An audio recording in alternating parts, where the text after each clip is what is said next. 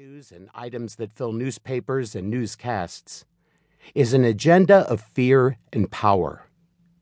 It is amazing, yes, frightening, to see how easily that agenda becomes ours. The things and people we think about, worry about, reflect upon, prepare ourselves for, and spend time and energy on are in large part determined by a world which seduces us into accepting its fearful questions. Look at the many if questions we raise. What am I going to do if I do not find a spouse, a house, a job, a friend, a benefactor? What am I going to do if they fire me, if I get sick, if an accident happens, if I lose my friends, if my marriage does not work out, if a war breaks out?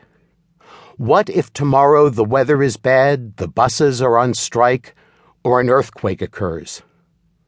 What if someone steals my money, breaks into my house, rapes my daughter, or kills me?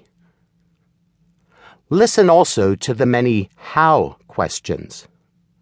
How can I raise children in a world threatened by total destruction?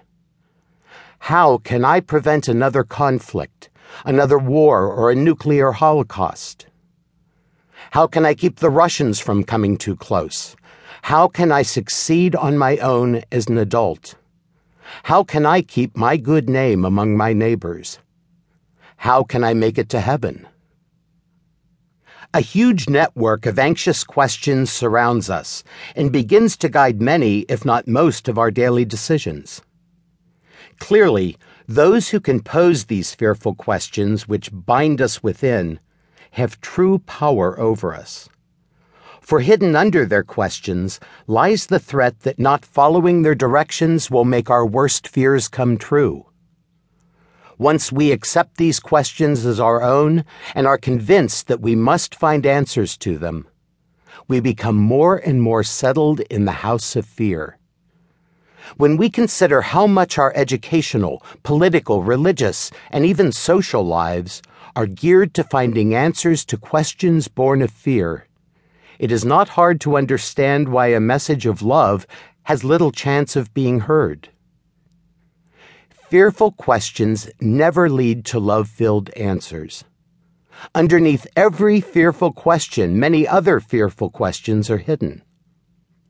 Once I have decided that in order to have a child, I must be able to offer that child a college education, I get caught in many new, anxious questions involving my job, the place I live, the friends I make, and so on.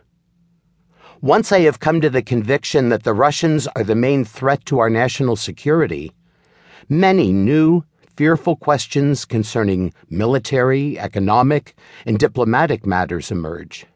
Once I believe that God is out to get me for my bad behavior, complicated moral schemes start to occupy my mind. Once I conclude that I cannot be happy without influential friends, I am in for quite an anxiety-provoking social life. Thus, fear engenders fear. Fear never gives birth to love. If this is the case, the nature of the questions we raise is as important as the answers to our questions. Which questions guide our lives? Which questions do we make our own? Which questions deserve our undivided attention and full personal commitment? Finding the right questions is as crucial as finding the right answers.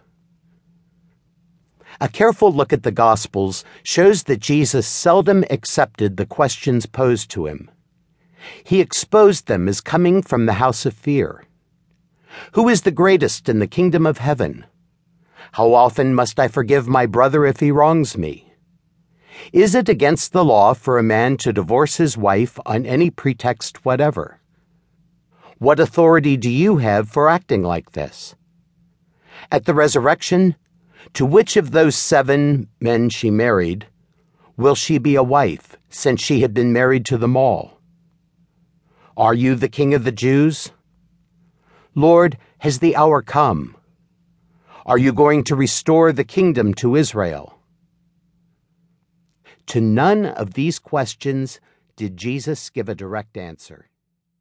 He gently